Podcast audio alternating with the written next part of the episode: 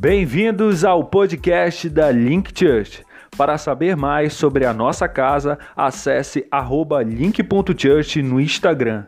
Fique agora com uma mensagem inspiradora do nosso pastor Vitor Ledo. Amém.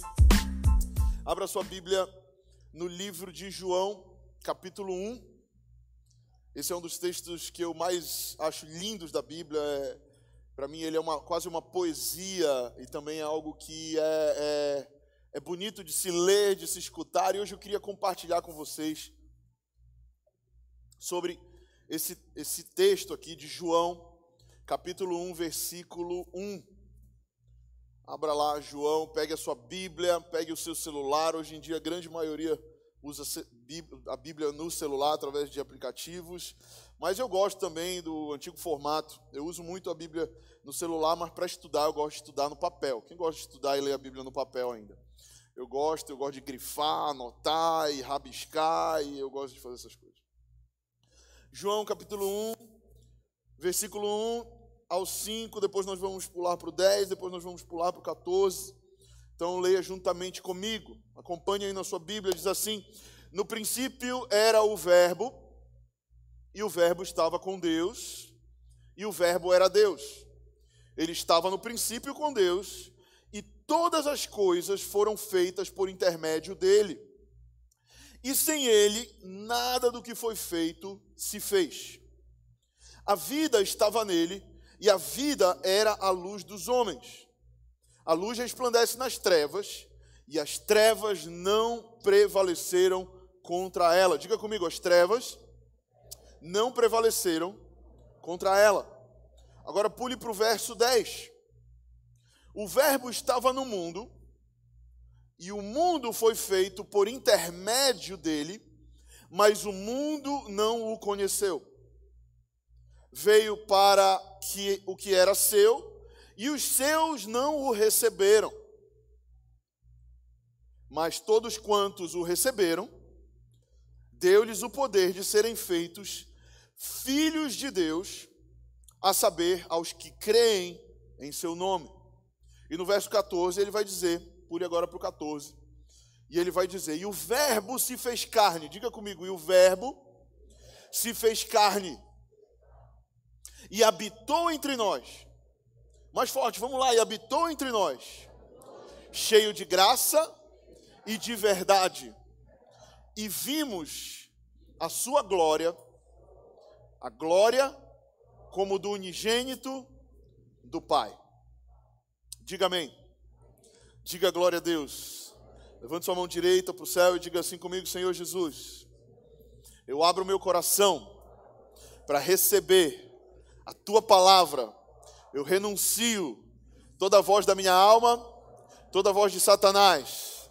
Enche-me nessa manhã, em nome de Jesus. Amém. Amém. Essa semana eu assisti um documentário no YouTube muito interessante. Eu não lembro exatamente o título do documentário, mas é algo como a história da igreja como você nunca viu, algo assim, promovido pelo, pela Igreja Batista lá do Mato Grosso do Sul. Eu achei um seminário, um seminário já, eu achei um, um, um documentário muito interessante e conta toda a história do cristianismo, desde Jesus, passando pela igreja primitiva, passando é, pela unificação da igreja com a política, com o Estado, a fase escura da igreja, a fase negra do cristianismo que se fala, e até a reforma protestante, depois os avivalistas, e até chegar nos dias de hoje. E, e, e esse documentário, de alguma forma, me tocou muito, me, me fez relembrar de muitas coisas que eu havia estudado no meu seminário teológico, me fez me recordar sobre toda a nossa história como cristãos, e fica aí para você, procura lá no YouTube, eu acho que é algo assim. É, são seis capítulos de meia hora cada. Eu, eu comecei a assistir tipo 11 da noite, fui terminar 3 da manhã, que eu não consegui parar, eu maratonei no, no, no, no estudo. E fica aí a dica para você que gosta de história, que gosta de compreender o que nós já passamos. Tem coisas gloriosas e coisas vergonhosas na história do cristianismo, é, mas é, o que mais me chamou a atenção é que Deus ele permaneceu por toda a história, nesses dois mil anos, levantando pessoas é, que permaneceram. Deus, por toda a história, continuou levantando pessoas que compreenderam o agir de Deus, que receberam um chamado e que eu gosto de chamar de remanescentes. Aqueles que, mesmo quando muitos se perdiam, quando muitos falsos profetas eram levantados, quando muitos se levantavam para enganar o povo através do poder religioso, outros eram levantados de uma forma muito é, é, tranquila, de uma forma muito é, pessoal. Pessoas comuns como eu e você eram levantados como comerciantes, é, donas de casa, pais de família, pastores de ovelhas eram levantados para continuar segurando a palavra de Deus, para continuar sustentando a palavra de Deus. E a palavra que nós pregamos hoje aqui para vocês e no YouTube é uma palavra que passou por um preço de sangue, não somente do nosso mestre Jesus, mas o preço de sangue de toda uma igreja primitiva que morreu para que essa mensagem fosse pregada. Literalmente foi perseguida nos primeiros 400 anos, perseguida a preço de serem queimados nas praças, a preço de serem crucificados de cabeça para baixo, a preço de serem crucificados numa forma de X, a preço de serem esquartejados em rua pública, para que essa mensagem que hoje nós estamos aqui pregando pudesse chegar no, no, ano 2020 e pudesse ser pregada de uma forma tão livre como nós vivemos no Brasil, um país laico, glória a Deus por isso, mas que infelizmente em muitos outros lugares ainda enfrenta é, muita, muita perseguição também. Mas o que eu queria falar com vocês hoje é o tema O Deus que se fez homem. Diga comigo, o Deus que se fez homem. Eu não sei se você já parou para pensar, mas quando Jesus vem, ele é o próprio Deus se tornando homem se tornando pessoa. É o próprio Deus encarnando.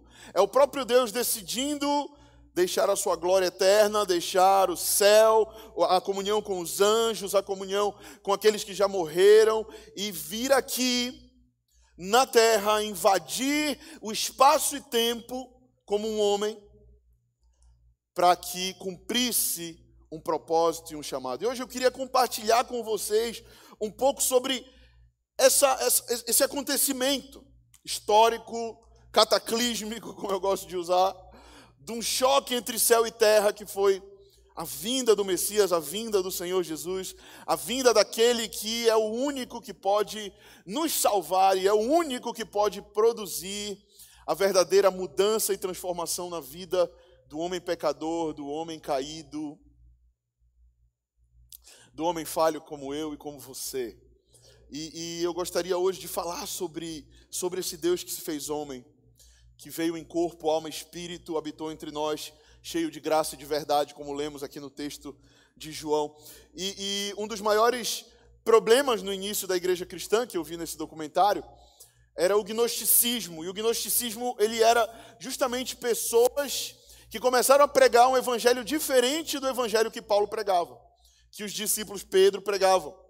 E o gnosticismo começou a dizer que Jesus não era Deus. E foi a primeira divisão na igreja cristã conhecida historicamente, foram os gnósticos. E até mesmo o próprio Constantino, eu sei que hoje estou meio que dando uma aula de história para vocês, porque eu assisti o negócio, está tudo fresquinho.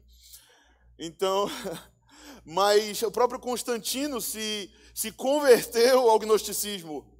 Né? E, e o gnosticismo dizia que Jesus não é Deus. Então, todas as vezes que você for num lugar e o centro do evangelho pregado não for Cristo, você precisa duvidar desse evangelho. Todos os lugares que você for onde Cristo não é a base, onde Cristo não é a pedra angular, onde Cristo, a salvação mediante o Senhor, pela graça mediante a fé, não é a base do nosso evangelho, você precisa duvidar, você precisa ter cuidado com esse ensino. Porque o ensino pelo qual Cristo veio Cristo morreu, os apóstolos foram perseguidos, morreram, homens e mulheres entregaram sua vida, foi para que Cristo seja 100% homem e seja 100% Deus. Não para que ele seja, mas para que ele seja ensinado da forma correta, que é essa.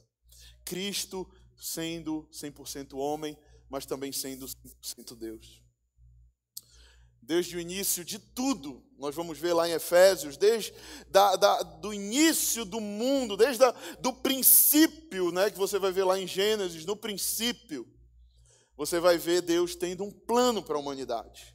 Deus tendo um plano para o homem. Deus tendo é, é, já um, um propósito para a sua criação. Deus tem um propósito para mim. Deus tem um propósito para a sua vida específico. Sabe, eu queria te perguntar, você que está nos assistindo aí no YouTube, você que está aqui comigo hoje, queria fazer uma pergunta para vocês. Por que, que você acha que Deus te criou? Você já parou para pensar nisso? Por que, que Deus me colocou nessa terra? O que, que eu estou fazendo aqui?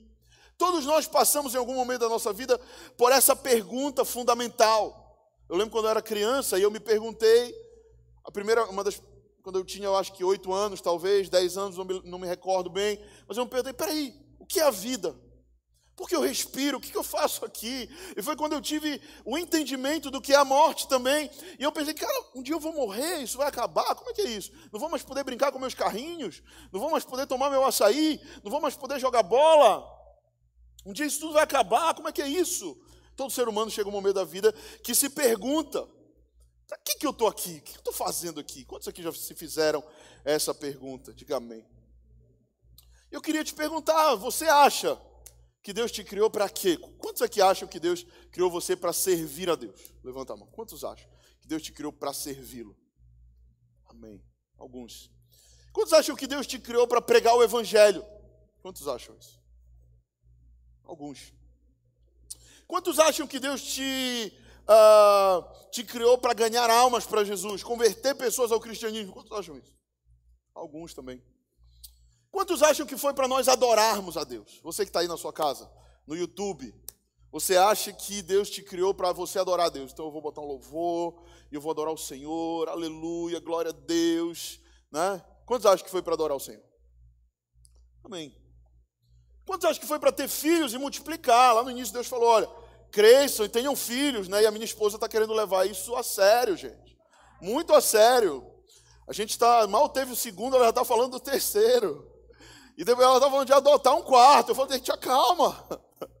Tia, calma. Esse negócio de adoção é difícil. Deus vai ter que falar comigo para a gente fazer isso.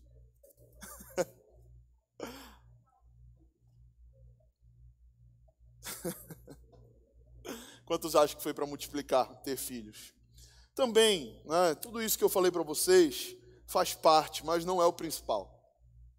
Tudo isso faz parte de uma vida cristã piedosa, de uma vida cristã correta, da gente é, é, é, é, fazer aquilo que a Bíblia nos ensina, mas, mas não é o cerne, não é o centro.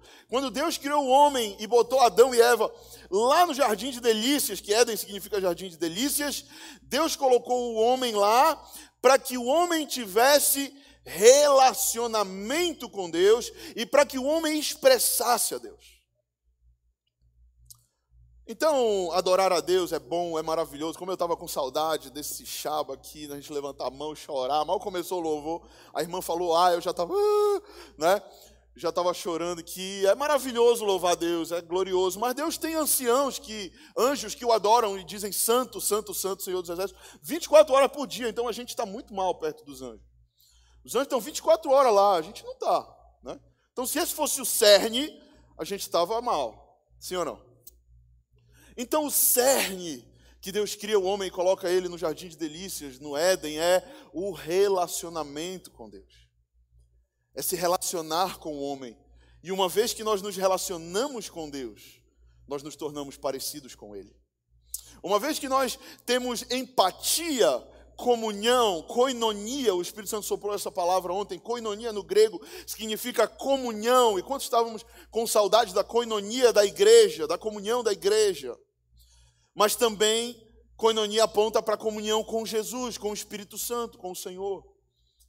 Né? E, e, e, Deus ele nos cria para isso, Ele nos coloca lá no Éden para esse, esse relacionamento. E Deus diz para Adão assim: Sei que eu não posso me movimentar muito hoje. Sei, quem, quem, já é, frequenta aqui a Link Church sabe que eu fico igual um peão aqui rodando nesse púlpito, né? Vou para ali, vou para cá, mas está com a câmera meio estática, então não posso me mexer muito. Estou meio travado de aqui. Mas o relacionamento com Deus, ele é isso. Ele, Deus coloca o homem no Éden, Deus coloca Adão e Eva no Éden para ter relacionamento, para expressar. E o que, que Deus diz para Adão? Adão, agora eu vou te dar a capacidade de você nomear os animais. E agora Deus quer o que? Se expressar através do homem. Deus quer se expressar. E Deus coloca o livre-arbítrio, a livre escolha. E Deus coloca o que? Coisas para o homem fazer. Aí ele coloca o homem para nomear animais. Né? E muitas vezes Deus está falando para nós: Ei, eu te dei um propósito na terra. O que, que você deseja que seja seu? Comece a nomear.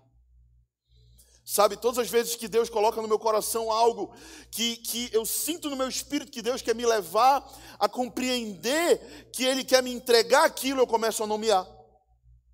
Então, quando Deus começou a falar sobre a, o prédio da Link, sabe, eu comecei a nomear o prédio, eu comecei a, a, a tornar verdade aquilo ali.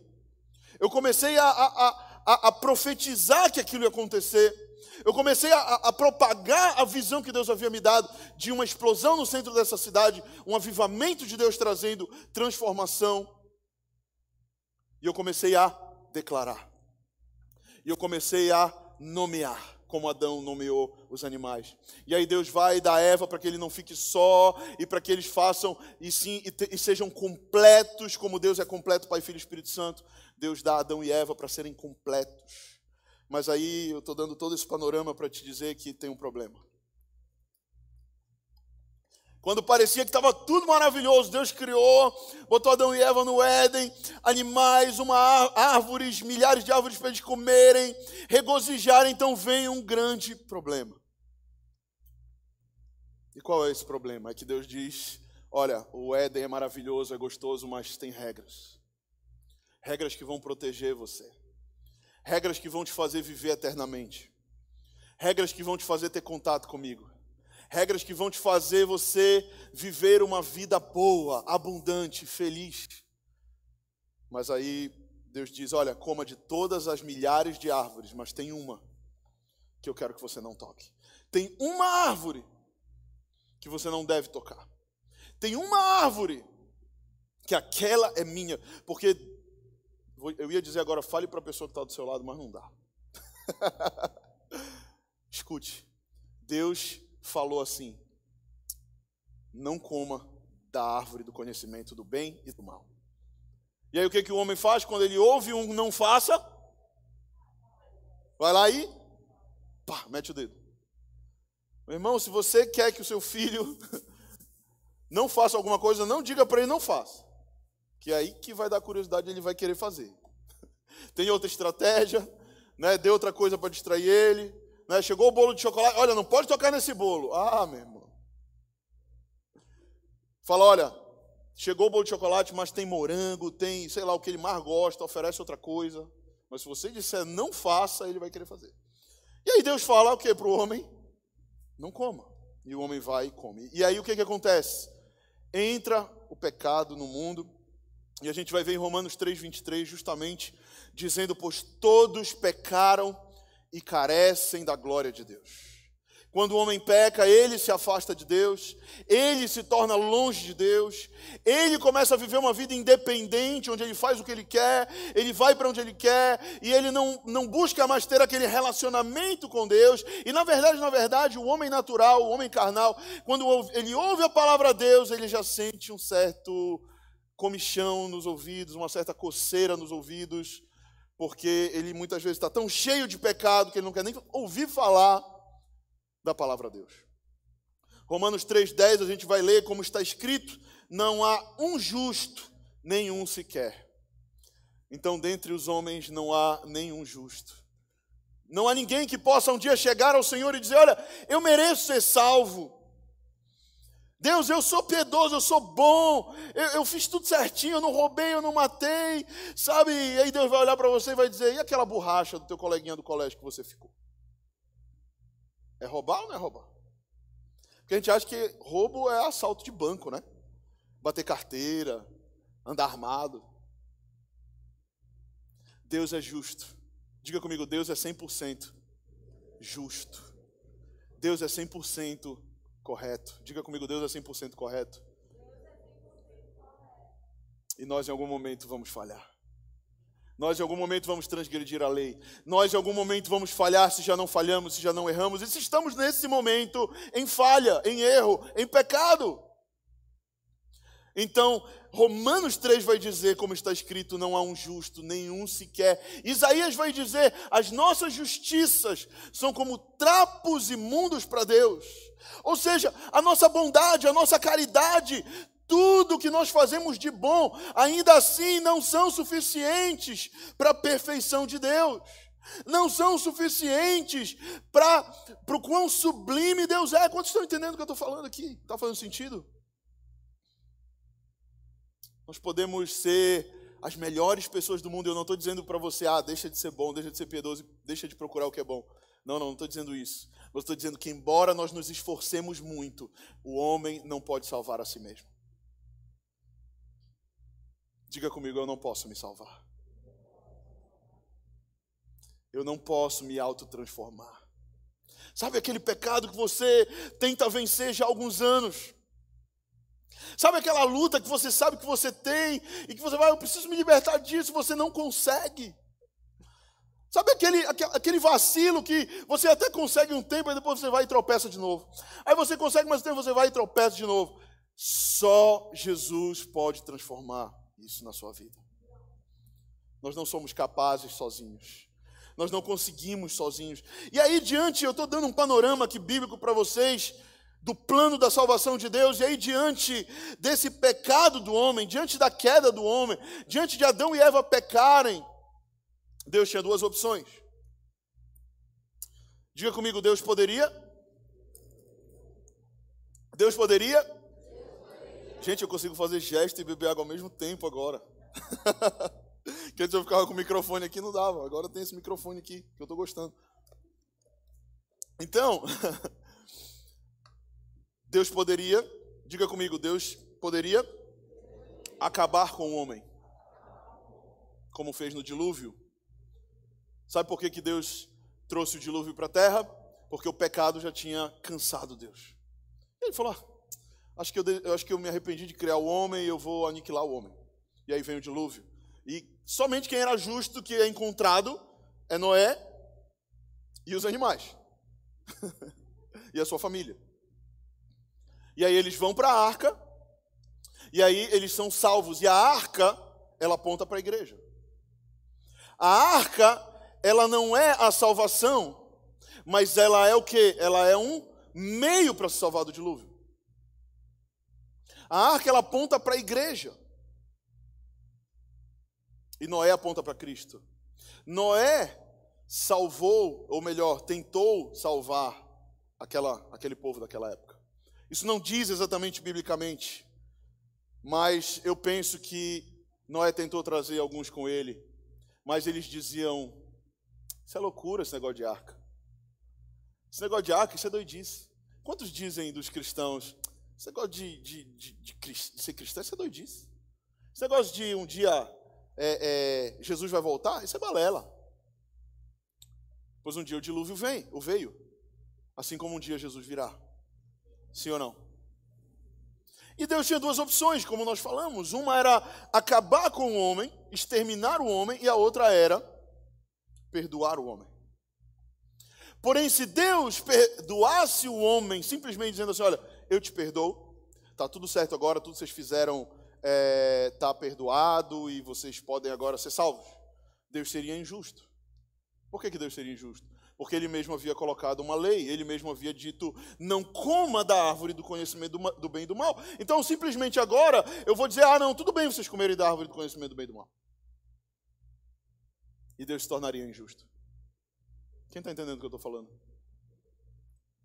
Diante desses dois caminhos, nós lemos aqui João 1, no princípio era o Verbo, e o Verbo estava com Deus, e o Verbo era Deus. João começa esse evangelho dizendo: no princípio era o Verbo. A palavra verbo no original grego é logos. Diga comigo, logos. Que significa a palavra, o conhecimento, o aprendizado. Então, quando João fala aqui sobre o verbo, e você vai lendo no decorrer, você vai vendo que João vai fazendo um paralelo entre a palavra de Deus e Jesus. Porque lá no versículo 14, nós vamos ver que o Verbo se fez carne. o verbo que era a palavra. Então, João está tá mais ou menos aqui parafraseando Gênesis, porque lá em Gênesis, no capítulo 1, a Bíblia diz: No princípio criou Deus os céus e a terra, e a terra, porém, estava sem forma e vazia, e havia trevas sobre a face do abismo, e o Espírito de Deus pairava sobre as águas. E disse Deus: o que, é o dizer de Deus? É a palavra de Deus. Então, quando Deus vai criar os céus e a terra, ele usa o que para criar o céu e a terra? A palavra. E assim como quando ele vai criar os céus e a terra, ele usa a palavra, quando ele vai salvar o homem, ele também usa a palavra. Só que agora a palavra se torna carne. Só que agora a palavra se torna um homem. Mas agora a palavra se torna uma pessoa mas agora a palavra se personifica. Mas agora a palavra desce do céu e vem para a terra. E agora não é mais só uma lei ou uma palavra, agora é um homem. Agora é uma pessoa. Agora é um Deus que se fez homem. Agora é um Deus que se fez carne. Agora o Deus Todo-Poderoso, ele não vive mais por uma lei, um mandamento. Agora ele vive por uma pessoa. Quantos podem dizer amém? E dar uma salva de palmas para esse Senhor.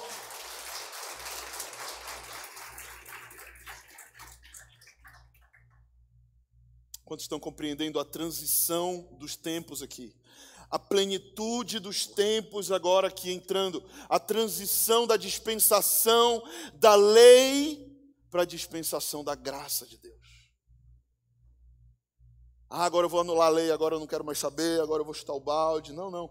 Porque é impossível você ter um encontro com aquele que é mais profundo do que a lei, que é o próprio Cristo, e no mínimo não olhar para a lei. No mínimo não olhar para a lei. E muitos hoje na hipergraça, ou hypergrace, como uns falam, dizem: ah, não precisa viver nada de lei, precisa dizimar, não precisa mais é, ser piedoso, não precisa mais amar os pobres, não precisa mais a gente cuidar uns dos outros. Não, não, comamos e bebamos, sejamos felizes porque Jesus morreu por nós e está tudo certo, nós estamos salvos, e amém. Está tudo certo, nós somos salvos de fato. Porém, uma vez que nós somos salvos, então aí nós precisamos compreender a transformação que acontece de dentro para fora mediante o Espírito Santo. E eu continuo aqui no livro de João, e a gente continua lendo o verso 4, que vai dizer para mim e para você assim: Diga comigo, e a vida estava nele.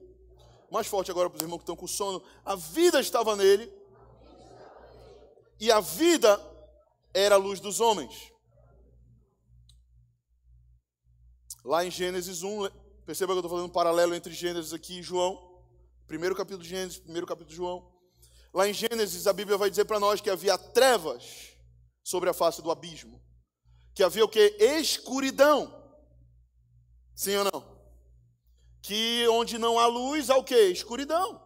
Se a gente apagar as luzes aqui, ainda agora eu até dei boa noite para os irmãos né? Me confundi, porque estava escurinho, estava vontade de pegar um travesseirinho, deitar. Brincadeira, estava doido para estar aqui hoje. Você também. Então, havia trevas no início de tudo. E aí o homem cai e o que, que acontece? Trevas novamente. Trevas. E aí Deus diz aqui para nós em João: a vida estava nele e a vida era a luz dos homens. O que gerou a luz foi a palavra, sim ou não, lá em Gênesis. Sim ou não? O que trouxe luz, Deus disse: haja luz e houve o que? Luz. A palavra gera luz. E então aqui em João 1 ele vai dizer: E a vida estava nele, e a vida era a luz dos homens. E agora já não é mais uma luz física que nós estamos falando, agora é uma luz interior. Agora é a luz do Mestre Jesus sendo liberada dentro daqueles que professam Ele como Senhor e Salvador. Agora a luz ela já não é somente uma luz que ilumina o ambiente que está escuro, mas sim a luz que ilumina a minha vida e a sua vida. E talvez você que está me ouvindo aqui, você que está me ouvindo no YouTube, talvez você está vivendo um tempo de trevas e Deus está te convidando justamente a você entregar a sua vida e falar: Jesus, eu estou em trevas. Jesus, a minha vida está sem sentido. Jesus, o pastor falou sobre propósito. Jesus, meu casamento está difícil. Minha vida financeira agora com essa pandemia foi por água abaixo. Meu negócio quebrou. Eu perdi o meu emprego. O meu pai faleceu. Eu perdi um ente querido. Eu estou em tristeza. Eu estou em, em, luto. Dentro de mim há trevas. Pois eu quero te falar que assim como Deus disse, haja luz, o Senhor libera mediante Jesus Cristo para nós hoje. E Ele diz para mim e você que haja luz mediante Jesus. Diga comigo, levante sua mão e fale: Senhor, que haja luz na minha vida e que essa luz possa iluminar a minha vida e possa refletir para aqueles ao meu redor. No nome de Jesus, diga amém. E dê uma salva de palmas, para o Senhor.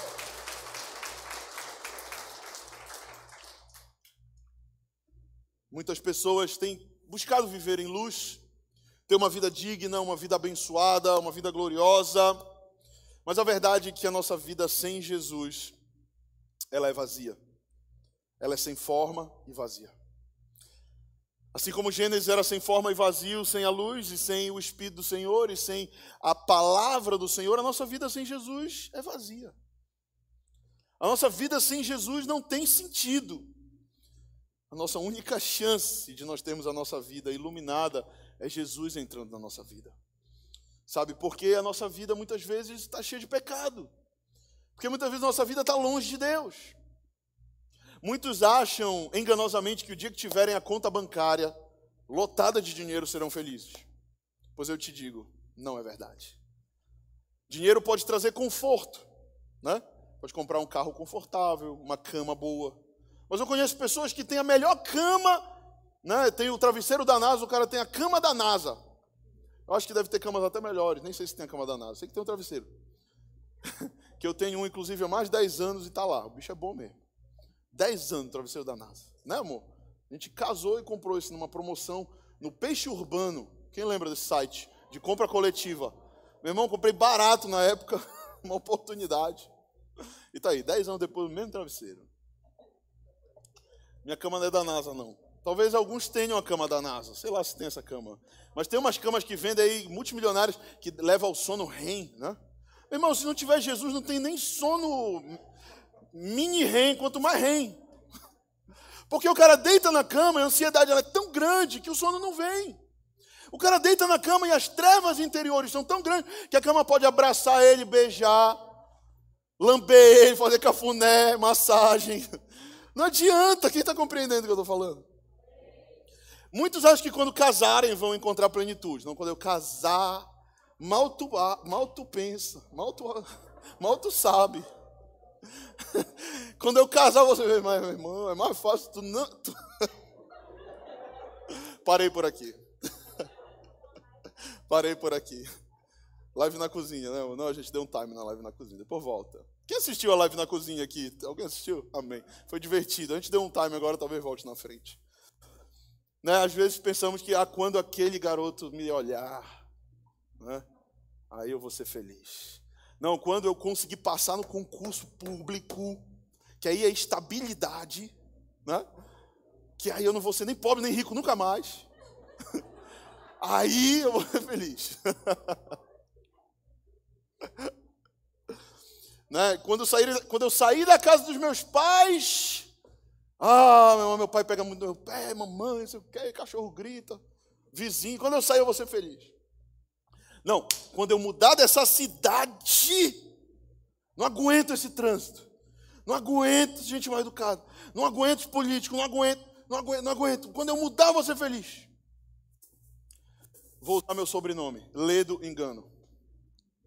Ledo Engano. Não vai. A verdade é que nós podemos conhecer muitas coisas, provar muitas coisas. Viajar é bom, é maravilhoso. Casamento é bom. O meu é, é maravilhoso, graças a Deus. Espero que o seu seja, que Deus possa te levar à plenitude no seu casamento. É, mudar de cidade talvez seja bom, se for para de Deus, legal. Sair da casa dos pais é bom, talvez. Mas o fato é que muitas vezes estamos procurando respostas exteriores para problemas interiores. E receber a luz de Jesus na sua plenitude, não numa religião, não na fé do meu coach de link, ou do pastor Vitor, da pastora Maíra. Não, mas uma fé realmente de um encontro com o Senhor.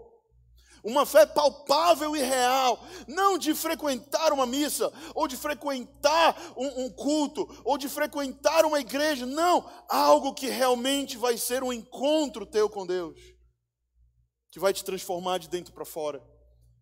Que vai soprar no seu ouvido. Olha isso me agrada, isso não me agrada mais. Olha, eu tenho um propósito para você desempenhar. É esse encontro que nós precisamos. É esse encontro. Sabe, todo aquele que recebe Jesus sai das trevas e passa a viver em luz. João 1,5 diz: A luz resplandece nas trevas e as trevas não prevaleceram contra ela. Assim, quando Deus disse que haja luz e houve luz, isso foi a criação da humanidade e da terra nos sete primeiros dias da criação.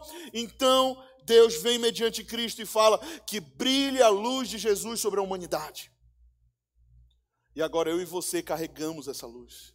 Eu e você somos sal da terra e luz do mundo. E não é bom que a luz fique escondida. Não é bom que a luz fique é, é, guardada, é bom que ela esteja colocada num monte para que ela seja vista pelos outros. Não é que você seja visto. Eu não quero que o pastor Vitor seja visto no YouTube. Eu não quero aparecer na televisão. Na verdade, tudo que eu não queria era isso: estar tá em cima de um púlpito. Tudo que eu queria era estar lá na última cadeira escondidinho, que eu era muito tímido, muito. Não, não pensava de forma nenhuma em estar na frente de um público. Mas Deus muitas vezes tem um propósito, Ele fala: Eu quero que a sua luz brilhe, porque a luz na verdade não é sua, a luz na verdade é minha. E eu vou te plantar lá no seu trabalho, lá na sua faculdade, lá na sua escola, lá na sua família, lá naquele, naquele bairro, naquela rua que você reclama tanto, você fala tanto. Você é a solução, você é a luz. Eu acredito que Deus tem a solução para todos os problemas da humanidade. Quantos creem que Deus tem a solução? Eu creio. E se Deus tem a solução, nós como cristãos precisamos é, é, puxar essa responsabilidade para nós e dizer, Deus, qual é a solução para o problema jurídico lá do meu trabalho que ninguém consegue resolver? Deus, qual é o problema para a criação da vacina do coronavírus para aqueles que são da área farmacêutica? Qual é o, o, a, a solução? Deus tem a solução. A questão é, existem pessoas que estão dispostas a falar e ter relacionamento com Deus para trazer a solução para a terra? O físico alemão Albert Einstein, ele disse, na verdade as trevas não existem. Elas são apenas a ausência de luz. Quando Jesus não está nas nossas vidas, o que sobra são trevas. Porque se Jesus ele é a luz do mundo, se ele não está, o que que acontece? E para finalizar essa pregação e, e esse, esse bate-papo, Eu queria falar para vocês o que Deus decidiu fazer mediante as duas perguntas que nós falamos lá no início. Quantos lembram? Deus poderia destruir o homem, Deus podia perdoar o homem. O que Deus poderia fazer para diante desse problema? E o verso 14 nos responde: E o Verbo se fez carne e habitou entre nós cheio de graça e de verdade, e vimos a sua glória, a glória como do unigênito do Pai. Eu quero que você imagine comigo, eu quero que você agora dá uma respirada aí. Quero que você agora imagine comigo, mentalize, Deus te deu uma mente para pensar. E muitas vezes a religião vai te dizer: "Não pense". Não, não pense. Deus te deu cabeça para pensar. Deus não quer que você viva uma região sem sem inteligência, sem pensamento. Que um dos princípios da manipulação é não pense. Mas Deus não quer manipular você. Deus quer encontrar você. Então pense comigo, imagine que Deus, Jesus e o Espírito Santo na sua trindade, três em um, resolvem fazer uma reunião lá no céu. E eles dizem: temos um problema. O que a gente pode fazer em relação ao pecado do homem? Nós já, imagine, lá na, nos primórdios, no plano perfeito de Deus. O que a gente pode fazer em relação à morte do homem? Eles se perguntam. Então eles se assentam numa mesa. Imagine essa ideia. E começam a discutir sobre esse assunto. Depois de algumas sugestões, eles chegam somente a uma conclusão: que um deles precisaria descer, ou seja, tomar a forma de carne e a forma de homem. Então, imagine, aquele que é o Todo-Poderoso, né? que é o Deus, são três em um, muitas vezes as pessoas pensam, Deus só é Pai, não, Deus é Pai, Ele é Filho, Ele é Espírito Santo. Assim como uma família só é completa de marido, esposa e filhos, Deus é uma família em si mesmo, de Pai, Filho e Espírito Santo. Aquele que é o Todo-Poderoso, que com a Sua palavra criou todas as coisas, como nós lemos, com a Sua voz disse: haja luz e houve luz. Aquele que está acima de tudo e de todos. Aquele que reina num trono sublime. Aquele que sabe quantas estrelas tem no universo, porque Ele criou cada uma delas. Aquele que sabe quantos grãos de areia tem, tanto na Terra como em Júpiter e em qualquer outro planeta da galáxia ou fora dela. Aquele que a Bíblia diz que os mares cabem na palma das suas mãos. Os mares da terra cabem na palma das suas mãos. Aquele que conhece todos os seres humanos pelo nome e sabe quantos cabelos tem, quantos fios de cabelo tem na sua cabeça. Aquele que é santo, aquele que é rei, que toda a criação diariamente proclama santo, santo, santo. Esse Deus escolheu deixar a sua glória, escolheu deixar a sua coroa e tornar-se homem. Naquele mesmo momento em que a solução foi encontrada pelos três, Jesus disse: Pai, eis-me aqui, eu estou pronto para fazer a tua vontade. Eu estou pronto para deixar o meu manto real e vestir pele humana, ir para a terra e viver como homens por 33 anos. Agora imagine que tem uma pessoa infiltrada nessa reunião. Eu estou lá de gaiato, ou você. E a gente está lá ouvindo toda essa história, todo esse plano. Né? Imagine que tem alguém que pudesse estar lá. Eu já estou encerrando. E essa pessoa pergunta: Senhor, mestre, por obsequio, com toda, com toda reverência, eu posso falar um negocinho aqui? Só porque eu estava aqui, né? Escutei aqui na beira da, da mesa. E o Senhor, sim, fale. E eu ou você dizemos assim: Senhor, o Senhor tem certeza que quer abrir mão da Sua majestade por um ser tão pequeno, tão mesquinho, tão errado e pecador como o homem?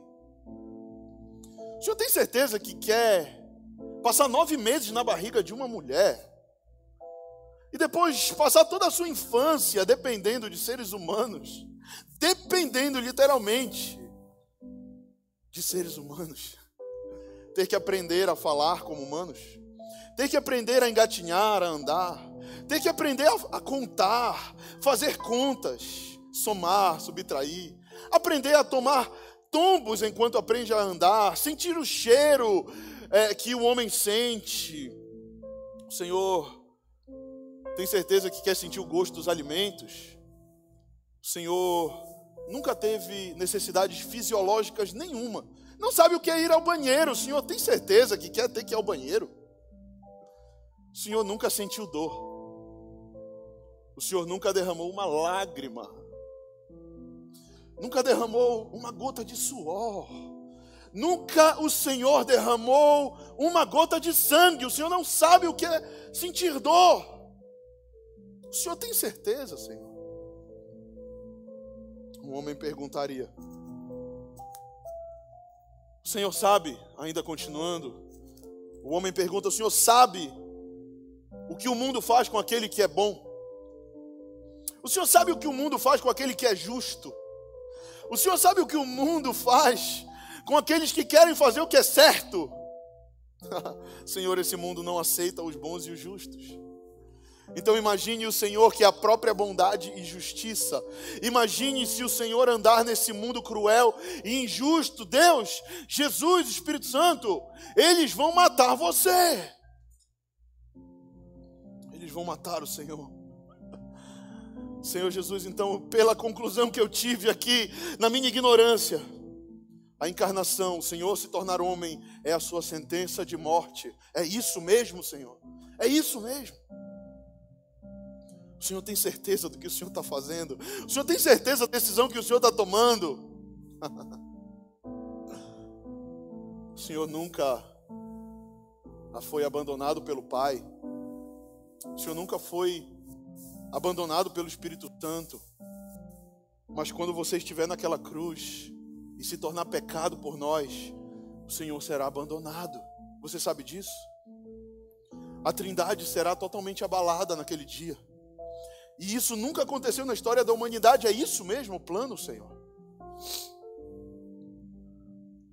É esse o plano do Senhor? É isso mesmo?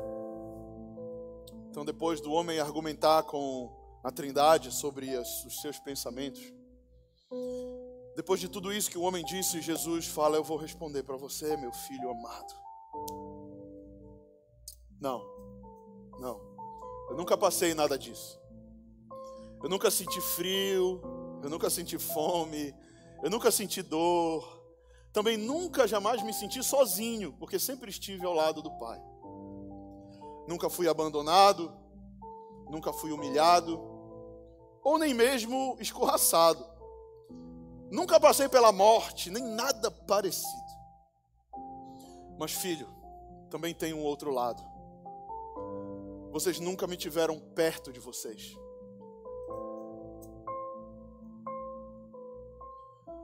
Vocês nunca sentiram o meu abraço. Vocês nunca ouviram a minha voz. Vocês nunca puderam olhar nos meus olhos. Se você olhar nos meus olhos, filha. Vocês nunca ouviram o que eu tenho para ensinar. Vocês nunca tiveram alguém que pudesse realmente confiar.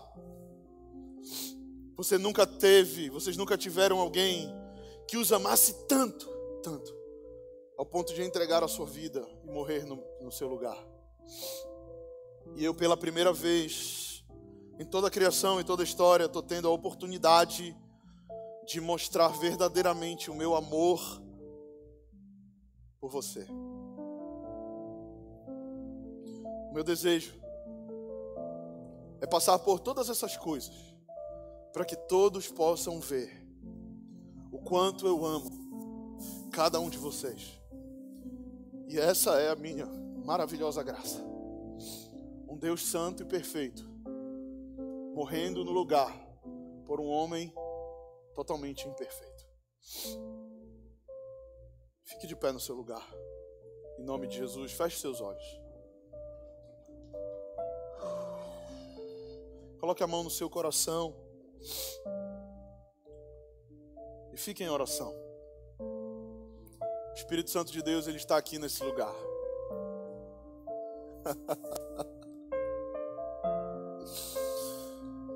Eu sinto uma unção de arrependimento nessa manhã. Sinto uma unção de arrependimento. A verdadeira conversão não é quando alguém vem à frente em uma igreja e faz uma oração. A verdadeira conversão é quando um pecador se arrepende e muda de direção. Eu sinto nessa manhã uma unção de arrependimento nesse lugar.